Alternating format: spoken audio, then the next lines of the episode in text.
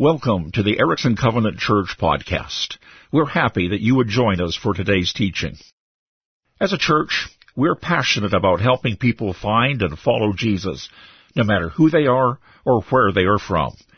If you have any questions about Jesus, the church, or the teaching you're hearing today, please don't hesitate to contact us online at ericksoncovenant.ca. And now, let's listen to this week's teaching. Well, when we worked with InterVarsity Christian Fellowship, we had a group of students that were pretty outdoorsy, more outdoorsy than I am. And so we would often find ourselves on hikes with these masters of the outdoors.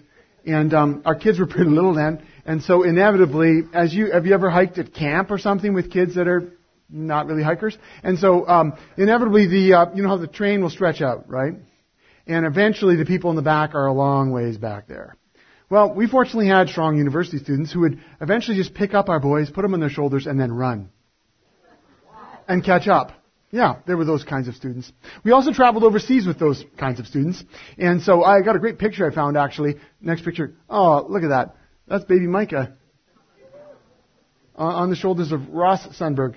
And, um, and, and that is, I think, how we spent most of the month of May in 2007, uh, which is up on, on someone's shoulders because we were traveling overseas with them. And, uh, and so these students would, I mean, our, our kids would walk lots, but, you know, we walked everywhere. And so, every, you know, eventually to catch up, they would uh, put a kid on their shoulders. Just a little interesting side note. Ross and his wife Jacqueline are currently walking the Camino Trail in, in uh, Portugal or, or Spain with um, a five-month-old.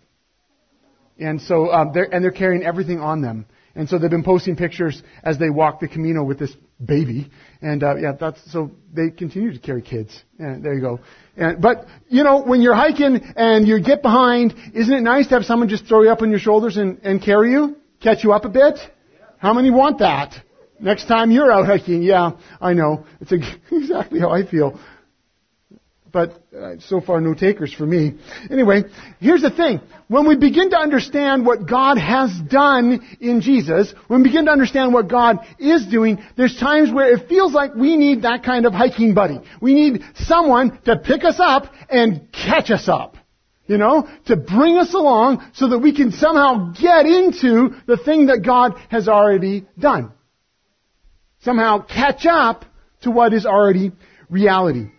And that's actually what we're exploring in this current episode that we're in in the story of Acts.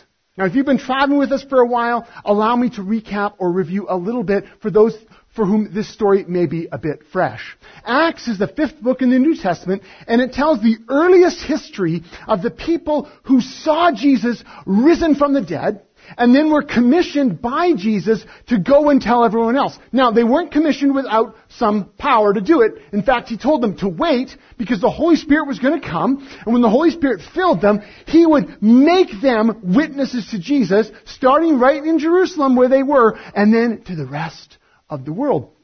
And the story of Acts tells those early days of how the witness to Jesus, the fact that Jesus had risen again from the dead, and there's this good news, and there's forgiveness, and there's freedom, and it's astonishing how it's rolling out to the world. And we've been looking at this story. Well, here we are in part two of a longer story we started last week.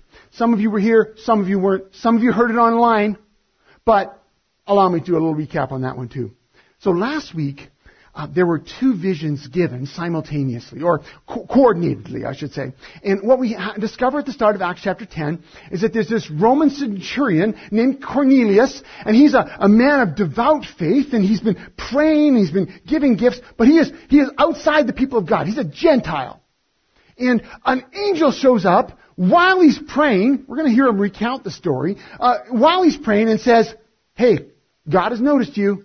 Now, Go get this guy named Simon. He's 30 miles down the coast in a different city. Go get him. He's got something to tell you. Alright? And so Cornelius goes, okay, send some guys.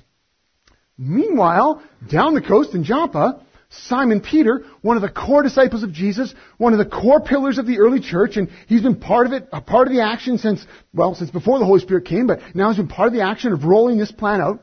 He goes up on a rooftop to pray the next afternoon and receives a horrifying nightmare. Because what he receives as a, uh, a covenant observant Jew is this big sheet of animals being let down out of the sky of all kinds of animals. Animals that he would be allowed to eat, but animals he would never consider eating. And the voice of God saying, it's time for a barbecue. Rise, Peter, kill and eat. And he's like, no, that's a chance.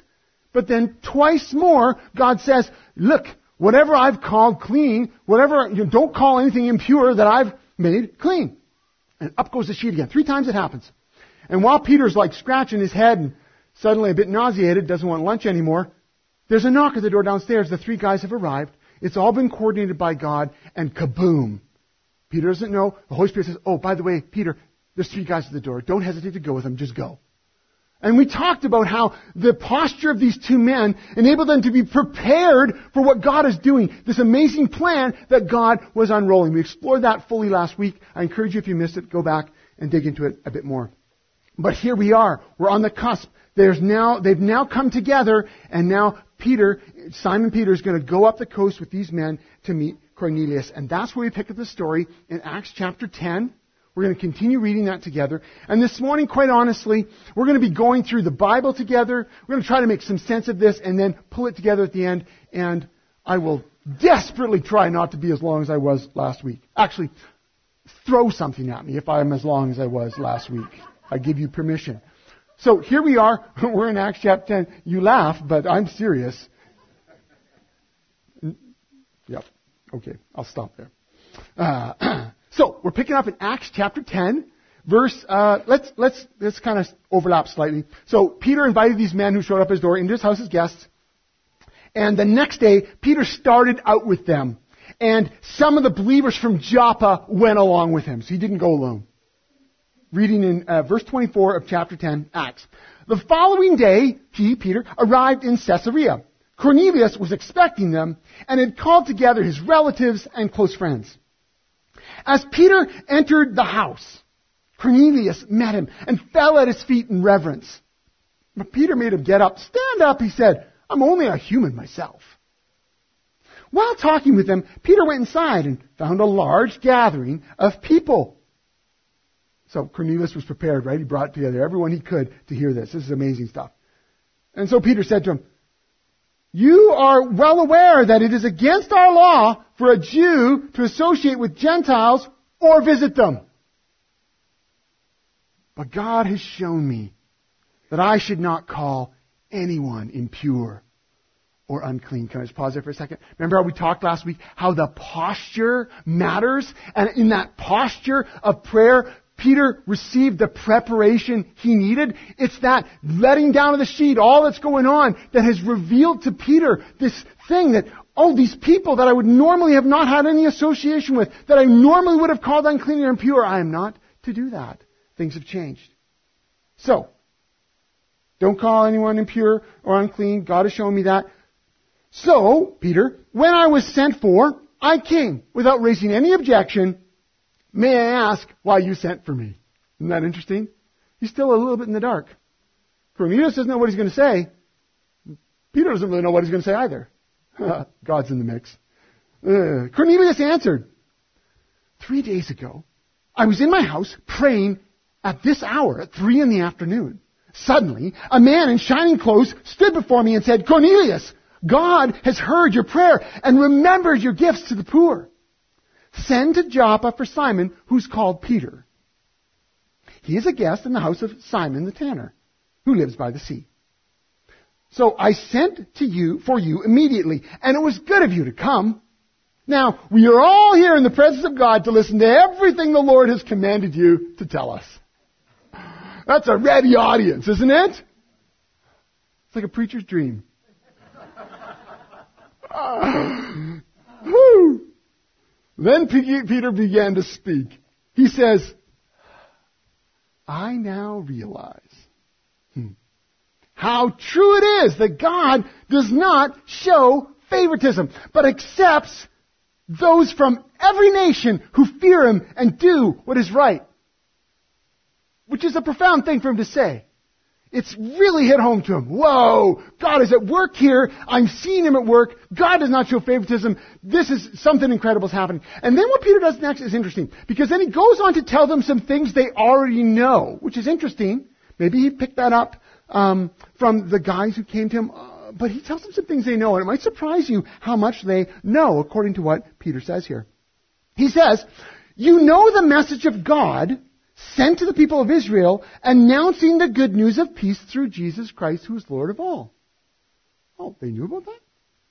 You know what has happened throughout the province of Judea, beginning in Galilee after the baptism that John preached, uh, how God anointed Jesus of Nazareth with the Holy Spirit and power, and how he went doing, around doing good and healing all those who were under the power of the devil because God was with him. You know these things.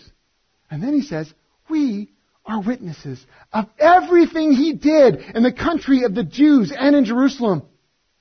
They killed him by hanging him on a tree.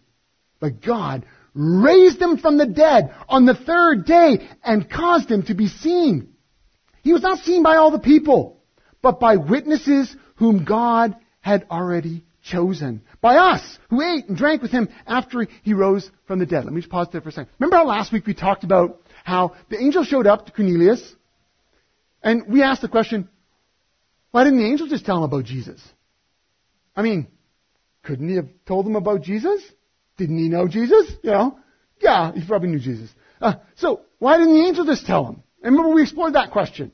Why is it that Cornelius has to send his man and has to bring this guy back and all that? And we explored a couple of reasons. One is that God has always chosen to use human witnesses. And he empowered, promised the Holy Spirit would fill the uh, early church, the, this early group of followers, and that they would be his witnesses to the world, chosen witnesses. And then we also talked about, which features largely into the story today, how important it was then for these outsiders to be included, and that would have been much more difficult if no one was there to see Holy Spirit come into them. But these chosen witnesses thing, Peter really emphasizes that. We were chosen as witnesses. We're doing our job. We're telling the world about what God has done in Christ. He said, He, Jesus, commanded us to preach to the people and testify that He is the one whom God appointed as judge of the living and the dead.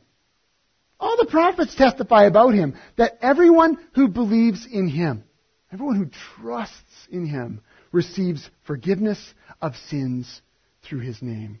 And that everyone in that statement, everyone who believes in him receives forgiveness, as suddenly, even in Peter's own life, the depth of that everyone has shifted.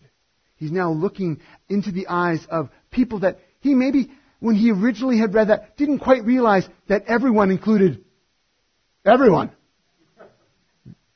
Yeah? So there's a depth there, even as Peter shares this. Everyone who believes in him receives forgiveness through his name.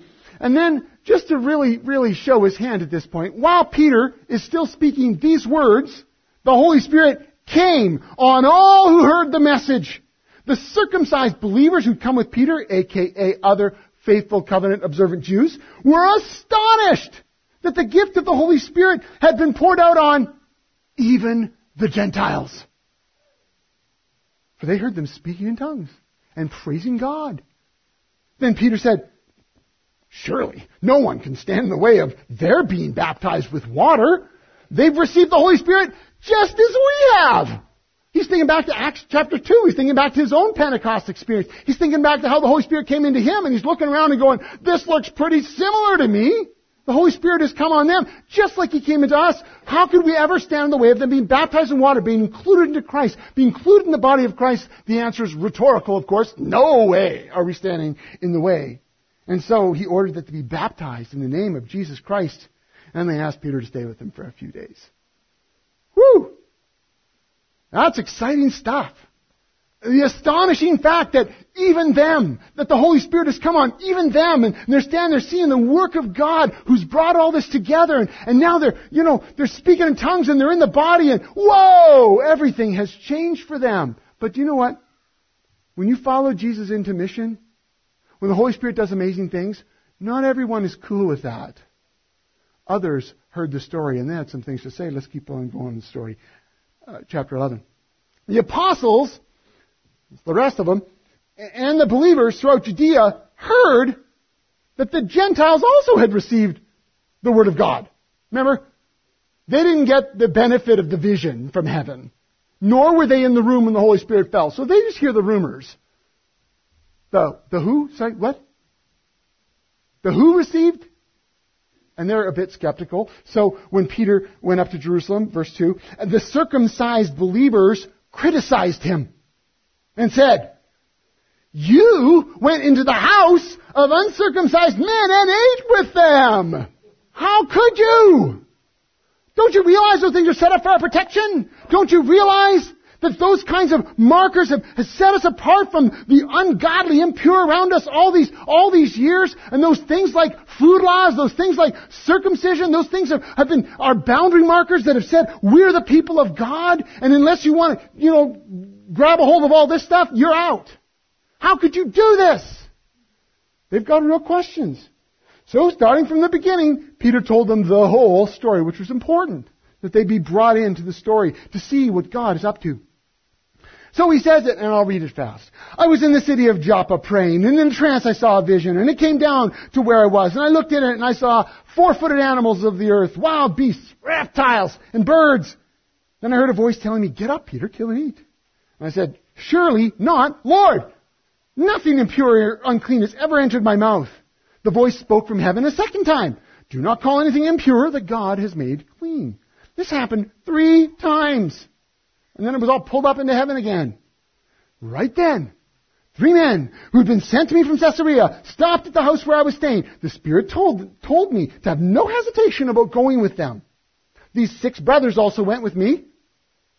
And we entered the man's house. He told us how he'd seen an angel appear in his house and say, send to Joppa for Simon, who is called Peter. He will bring you a message to which you, through which you and your whole household will be saved.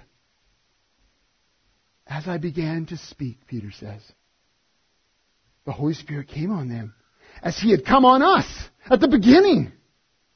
Again, referring to Pentecost, referring to Acts chapter 2. Then I remembered what the Lord had said. John baptized with water, but you will be baptized with the Holy Spirit. And then here's the clincher. So, if God gave them the same gift He gave us who believed in the Lord Jesus Christ, who was I to think I could stand in God's way? And then, beautiful, when they heard this, they had no further objections. And they praised God, saying, So then, even to Gentiles, God has granted repentance that leads to life. Oh, I love it. And that's why I titled this message, Wow, even them. Because there's a shock quality in this story of like, whoa, ah, look, even them. This is not what we were expecting. This is not what we were looking for. But God is in the mix and He's doing some amazing, amazing stuff. Well, this is an astonishing thing, and, and we want to just pull it apart a little bit so we understand for it. So, the thing that struck me is how the Holy Spirit gets in there, and you could say grabs Peter and Cornelius, but he grabs Peter, and through Peter, the other believers, and through them, the church, and says, let me catch you up. And he brings them along into this new thing that Jesus has already done. It's already an accomplished fact. And this helps us. Knowing that that's the Holy Spirit's job to help us catch up, it applies very directly to our community life. We're going to explore that. But let me just say this, because I think it's helpful to understand. That's also the Holy Spirit's job in our own lives personally. Then, let me use an example. When we believe in Jesus and we receive forgiveness, and we're, we're now children of God, we can say with confidence, we are a child of God. But, let's be honest, we might not know what that means. We might not know what does that entail. Uh, how does that change how I think, how I live, who I am? Like, we can be pretty clueless, right? It doesn't change the fact that we are now God's child. We just don't have any idea really what that means. And so the Holy Spirit's job is to, is to coach us, is to help us understand, oh, this is how children of God live. This is the thing the children of God do. Oh, this is how children of God speak to their Father. This is how children of God interact with each other. This is how children of God view themselves. And the Holy Spirit's job is to help us sort of catch up to what's already true of us. Just this morning in our pre-service prayer time, Jesse was praying exactly that. He, he was uh, he was praying beautifully. Jesse, sorry to call you out here, but you you were praying beautifully about exactly that. That as we understand who we are, then the Holy Spirit draws us to then live out who we are. And when you look in the New Testament in particular, the moral instruction, like the things we see in the New Testament that say, live this way, don't live that way, it's always rooted in our identity of who we are.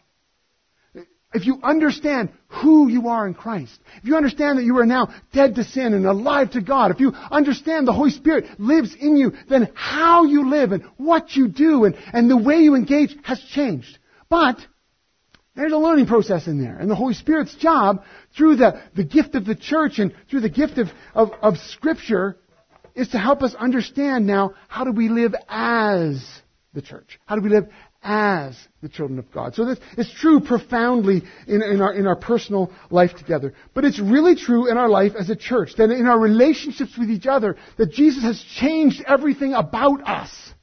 But we bring along with us into the church and into our relationships, we bring along patterns and habits, ways of seeing each other that are more based on the way we used to live or who we used to be.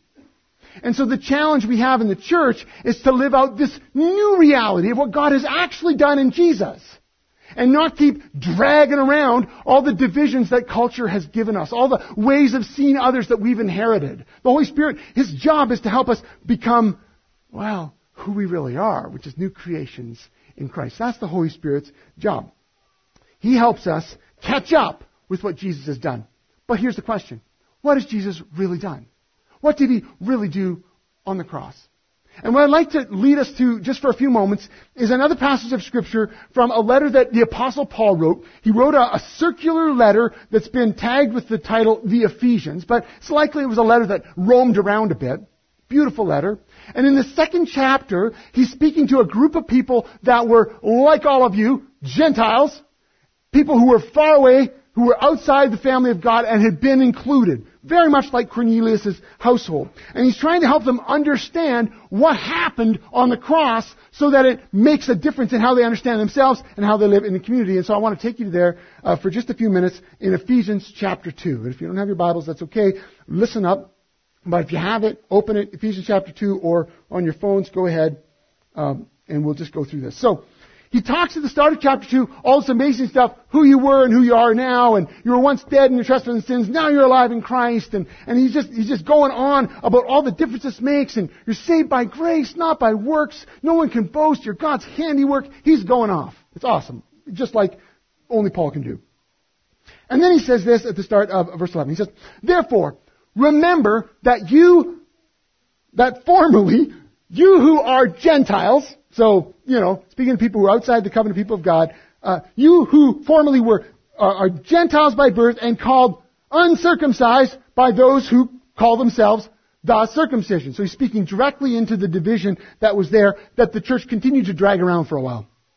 But he's speaking directly. So that's who you were. And he says, those who call themselves the circumcision, which is done in the body by human hands. So Paul's very clear to distance himself a bit. He says, remember that at that time, you were separate from Christ excluded from citizenship in Israel, and foreigners to the covenants of the promise, without hope, and without God in the world. Bad. Out. Excluded. That's who you used to be. But now, verse 13, but now, in Christ Jesus, you who were once far away have been brought near by the blood of Christ. And, and, and I think he's thinking of all the stories of the different people he's met and he's seen come to faith in Christ and be included in the body of Christ who were just like this and he's speaking to them. And we have to think of people like Cornelius as well and look around. People like us. But you've now been brought near by the blood of Christ. The blood of Christ, it transitions him. And now he's going to talk specifically about what Jesus did on the cross. He says this, For he, referring to Jesus, he himself is our peace who has made the two one. And when he says the two, he's saying Jew and Gentile. He's made the two one.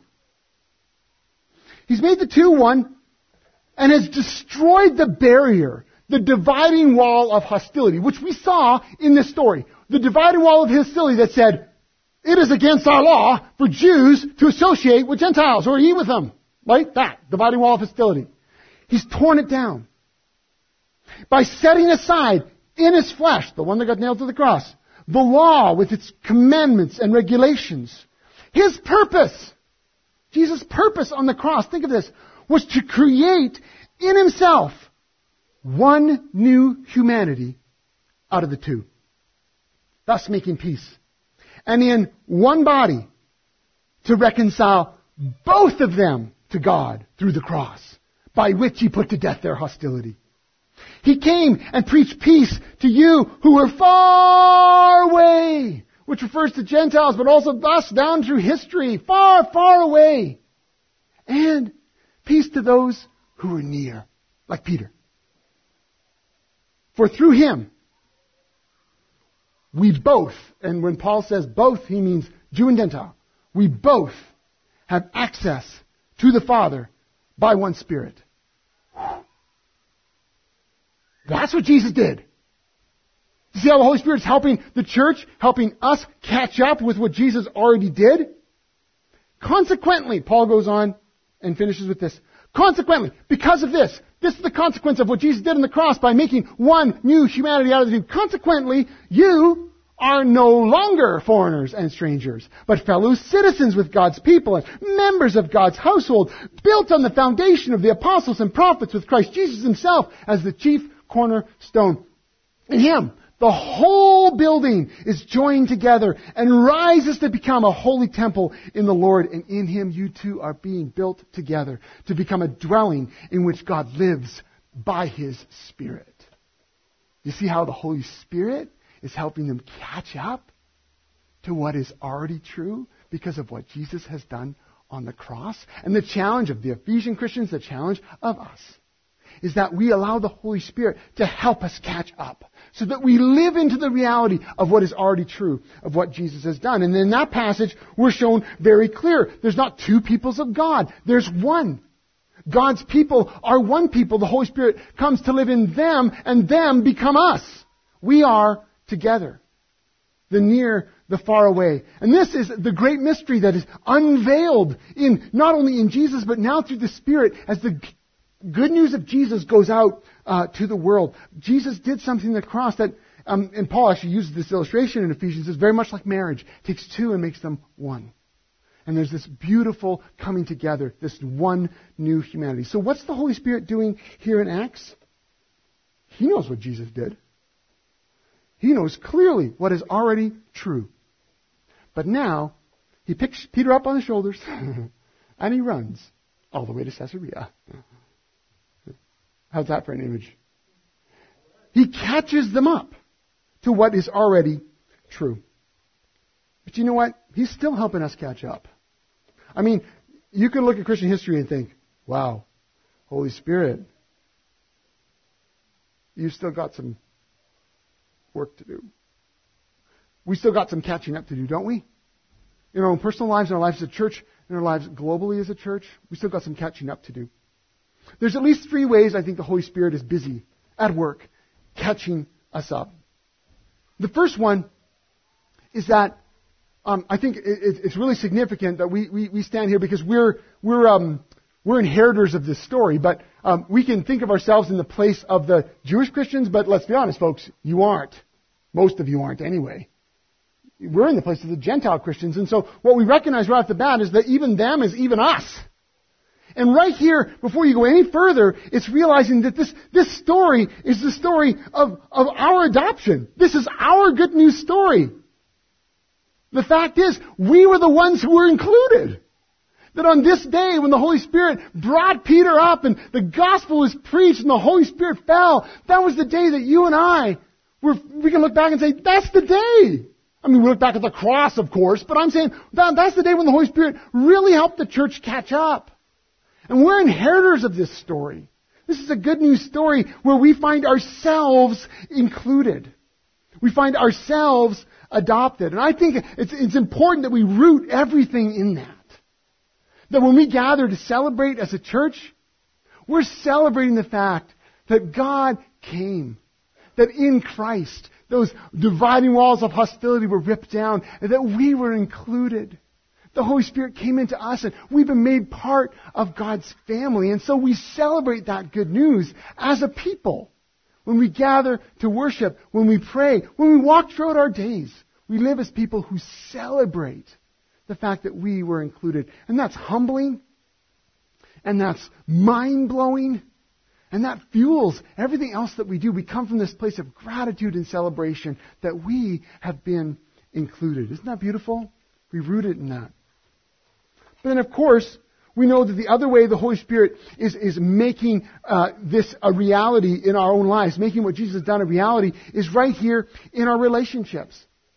The truth is, sometimes we need to remind ourselves when we are tempted to apply to our lives as a church, to our relationships, when we're tempted to apply uh, divisions that are not part of the body of Christ when we're tempted to pull in things that divide people in our culture and apply them to the church. That we're reminded, ah, ah, ah, we've been made one in Christ.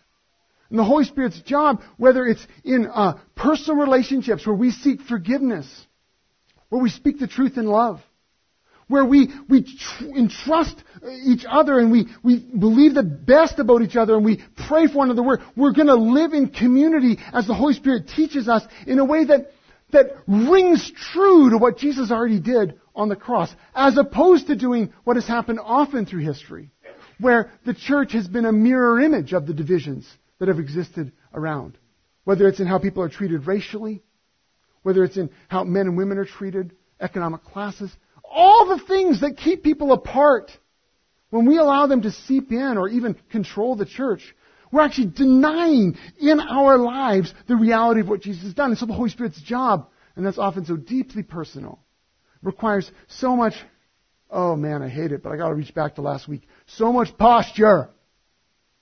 So much preparation that we allow the Holy Spirit to work in us as a community. We lean into this one new humanity together. And we don't allow things to divide us like unforgiveness or bitterness or gossip or slander or even hurt feelings. We take responsibility for that. We come to each other. We engage with one another because we are convinced the Holy Spirit is bringing into reality what's already been true for centuries.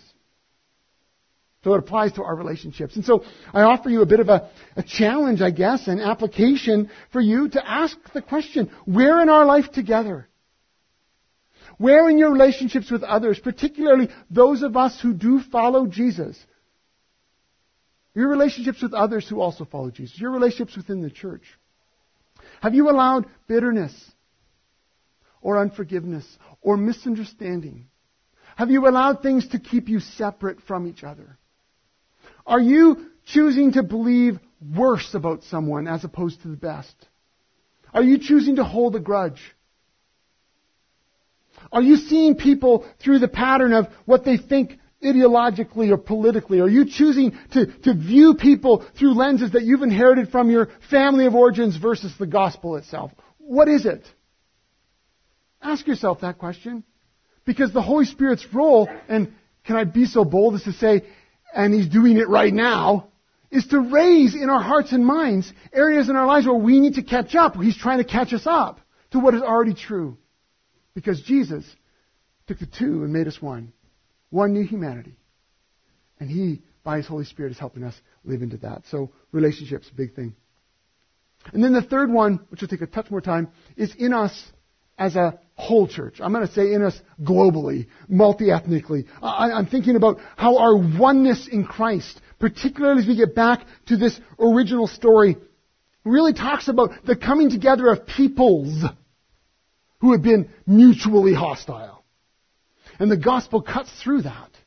The gospel shows that this one new humanity has been given. And so we hear these great, um, uh, amazing, like, we, we talked about last week at, in, in Jesus Christ, there's these, these things no longer divide us. There's no longer Jew and Gentile, male, female, slave, free.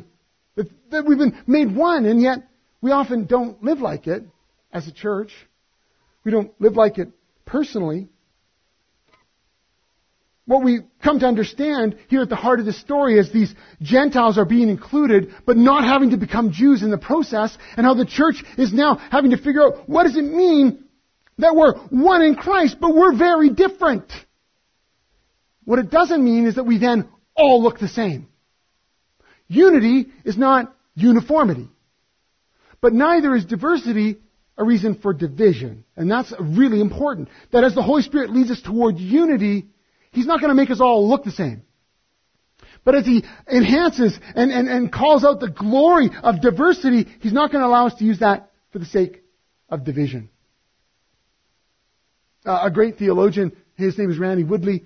He's a Cherokee theologian. He, um, he, he, he said that that's one of the enemy's uh, tactics is to let us think, uh, uh, kind of think we're pursuing unity, but really we're just pursuing uniformity. Like everybody's got to look like me, because that's what you know. We think unity, but we really interpret that as everyone has to look like me and agree with me. Or that we think diversity is really just all about division. And he says those are two, that's a two-pronged attack of the enemy to destroy what God has really done in Christ. Because what we discover is our oneness in community, what Jesus accomplished in the cross, isn't a coming together so that we all look vanilla, but rather it's a coming together that we see, for example, in the book of Revelation toward the end, when surrounding the throne and singing the glory of God are people from every tribe and tongue and nation and language. And there's this beautiful diversity because God loves diversity. There's this beautiful coming together where people are lifting their voices. This is why in Acts chapter 2, when the Holy Spirit comes, He doesn't erase the people's original language. They give praise to God in their original languages. But, oh, look at that. They're no longer a barrier to unity because everyone can understand it. As opposed to just making everyone speak the same, there's a glory in the multilingual, multicultural expression of praise to the God who has saved them.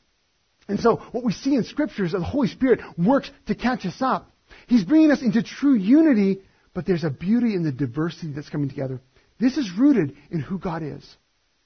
This is rooted in the fact that the God we worship is Father, Son, and Holy Spirit, who are in a perfect relationship of oneness, and yet are uniquely themselves. Father, Son, and Holy Spirit. So our triune God, who is one and yet three, ha, huh, look at that. We image God in our own community where we are united in Christ. He has made us one new humanity, and yet we can glorify Him uniquely with who we are and who He's made us to be.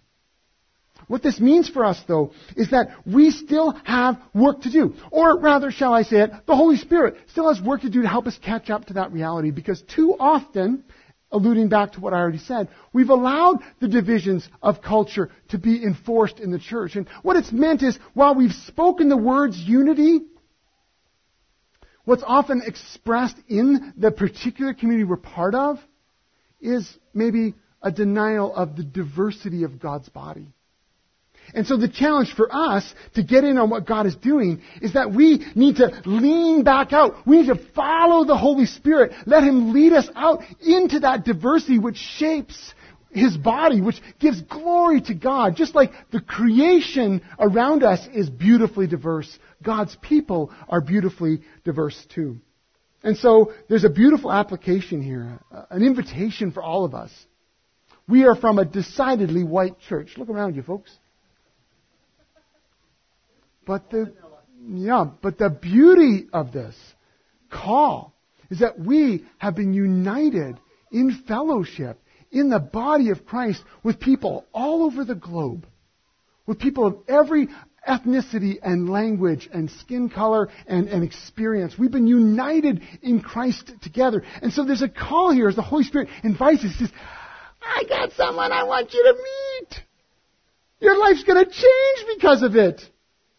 I know my life has. As a young man, being able to spend uh, months overseas worshiping in, uh, uh I'm thinking now in particular of one place I was at where I was the only white guy for a long time, which is a very good experience for everybody to have. And, and I'm worshiping there, and it might as well have been tongues because I don't understand what's happening. But to be part of this community of wonderful believers had, had such a profound shape on my early life. I began to understand in, in a way that I think you only really can when you get into the trenches with someone that these are my brothers and my sisters. And so for us as a church, is an invitation the Holy Spirit is giving us to lean into the multi-ethnic global reality. Now I know that can be a challenge here in Creston, but it's not as big of a challenge as we think. Because the invitation of the Holy Spirit is to do in many ways what Peter did. To cross the line in friendship. To go into people's houses and eat with them. To see where the Holy Spirit might be at work. And then just to be the witness to Jesus that He's called you to be. But I invite you in concrete ways. There's a lot of different ways we could do this. I invite you next time you're traveling, wherever it is, particularly the south end or like down in the States or one of the larger centers, to go find a church that's of a different ethnicity than you're used to. Don't, don't, don't, don't go to a white church. You, you know what a white church is like. Look around. Go to another church and, and experience what it means to worship with people from a different ethnicity and a different culture. I'm looking forward to it. I had to cancel it for now, postpone it. In March, um, I'm going to go preach in Calgary at the Calgary Chinese Alliance Church, and I'm really excited about that. And uh, my friend John Lim invited me. We, we worked together for years at the university. I put it off till May now uh, because of Tennille's upcoming surgery, but but I'm looking forward to going there and being part of that church. I mean, I get to preach, but really, it's just an excuse to because man, they they they serve awesome food, and um, and I know what I know what a weekend with John will be. I'll I'll put all my weight back on, and um, and so I'm really looking forward to that. But take that kind of experience, like take that seriously. Go, but there's lots of other ways. Cultivate friendship with people from other cultures. I know a number of you really lean into that with our Sikh community here and, and with others uh, across other ethnic lines, even here in our, in our valley. I encourage you to lean across those lines. And if that's um, a bit scary for you, start reading from people from different perspectives or, or Christians from cross-cultural. Start researching a bit more about people you'd like to learn about. Um, and, and, maybe, maybe there's people here in our community who've experienced some cross-cultural learning. Talk to them. Talk to Alan Annalee. Talk to, uh, there was someone else that was just in my mind and now you're out there and I know you are. Peter and Cheryl. Doug Johns. Uh, like there's just a whole bunch of you that is, have experienced cross-cultural experience. Go and talk about what they've learned. Listen to music that isn't always in English. And, and, and try to experience. I found this great worship group from Indonesia. Like I don't understand a word of Indonesian. And you probably don't either. But man, they've got amazing music. And so, you know, instead of putting Beethoven on, you can put on some worship music from Indonesia, and it won't, it won't, it won't, you know, uh, distract you by the words. You'll be able to, you know, just rock it out with the Indonesians. It's awesome. Here it is. The Holy Spirit wants to help us catch up to what He's already done in Jesus. And it's a beautiful thing. It's a gift. It's something that grows us. It's something that nurtures us and matures us. And we begin to understand God better and see God praised more as we grow and understand what God has done in Jesus and is now making a reality by the Holy Spirit. Friends, it's a great invitation. We're in on it whether we want to be or not. But isn't it better to let the Holy Spirit lead us more deeply into that? It's beautiful. Will you stand? Let's pray together. Jesus, on the cross, through your blood, you did something none of us knew was happening. When the world stood and saw you die, little did they know that you were doing something that had this profound historical ramification on everything. The very fabric of life changed. And to know that on that cross, Lord Jesus, you were doing something hidden from everyone but you and your Father and the Spirit who were involved. In tearing down the dividing wall of hostility to make one new people, one new person. Jesus, we give you praise for that. We give you glory for that. We are amazed. We celebrate our inclusion into your body that Jew and Gentile and Korean and Russian and Somali and Greek, that somehow all together and more and more and more, your body, your one body with this beautiful expression of diversity is coming together. We just give you praise and glory and ask, Holy Spirit, we yield ourselves to you. We ask that you would continue to lead us more deeply into that. We ask that on a global front, that you would move us more deeply into friendships across culture. And that that would help us remove our own cultural blinders. But also that we would just, oh, we'd be so joyful as we celebrate all that you're doing in the lives of our brothers and sisters around the world. but also, Lord, applied right here in our fellowship. That we would truly not allow division or uniformity to mark us, but rather we would live out our unity as we celebrate each other's unique gifts to the body. Holy Spirit, we invite you to make real in us what is true because of Jesus. May we all together, with confidence and with grace, with humility and with boldness, celebrate who we are in you and what you have done for us. For your glory, the building of your church, the salvation of this world. We pray this in the name of the Father, the Son, and the Holy Spirit. Amen. Thank you for listening. We hope today's teaching provided you with life-changing truth and valuable insight. We hope you've learned of some practical steps forward in your spiritual journey, whether you're finding Jesus for the first time or you have been following him for years. Do you know someone who would be encouraged by what you heard today? We invite you to share this podcast so they can be encouraged too. For more information or to ask more questions, you can connect with us through our website, ericksoncovenant.ca. You can also find us on Facebook by searching for the Erickson Covenant Church.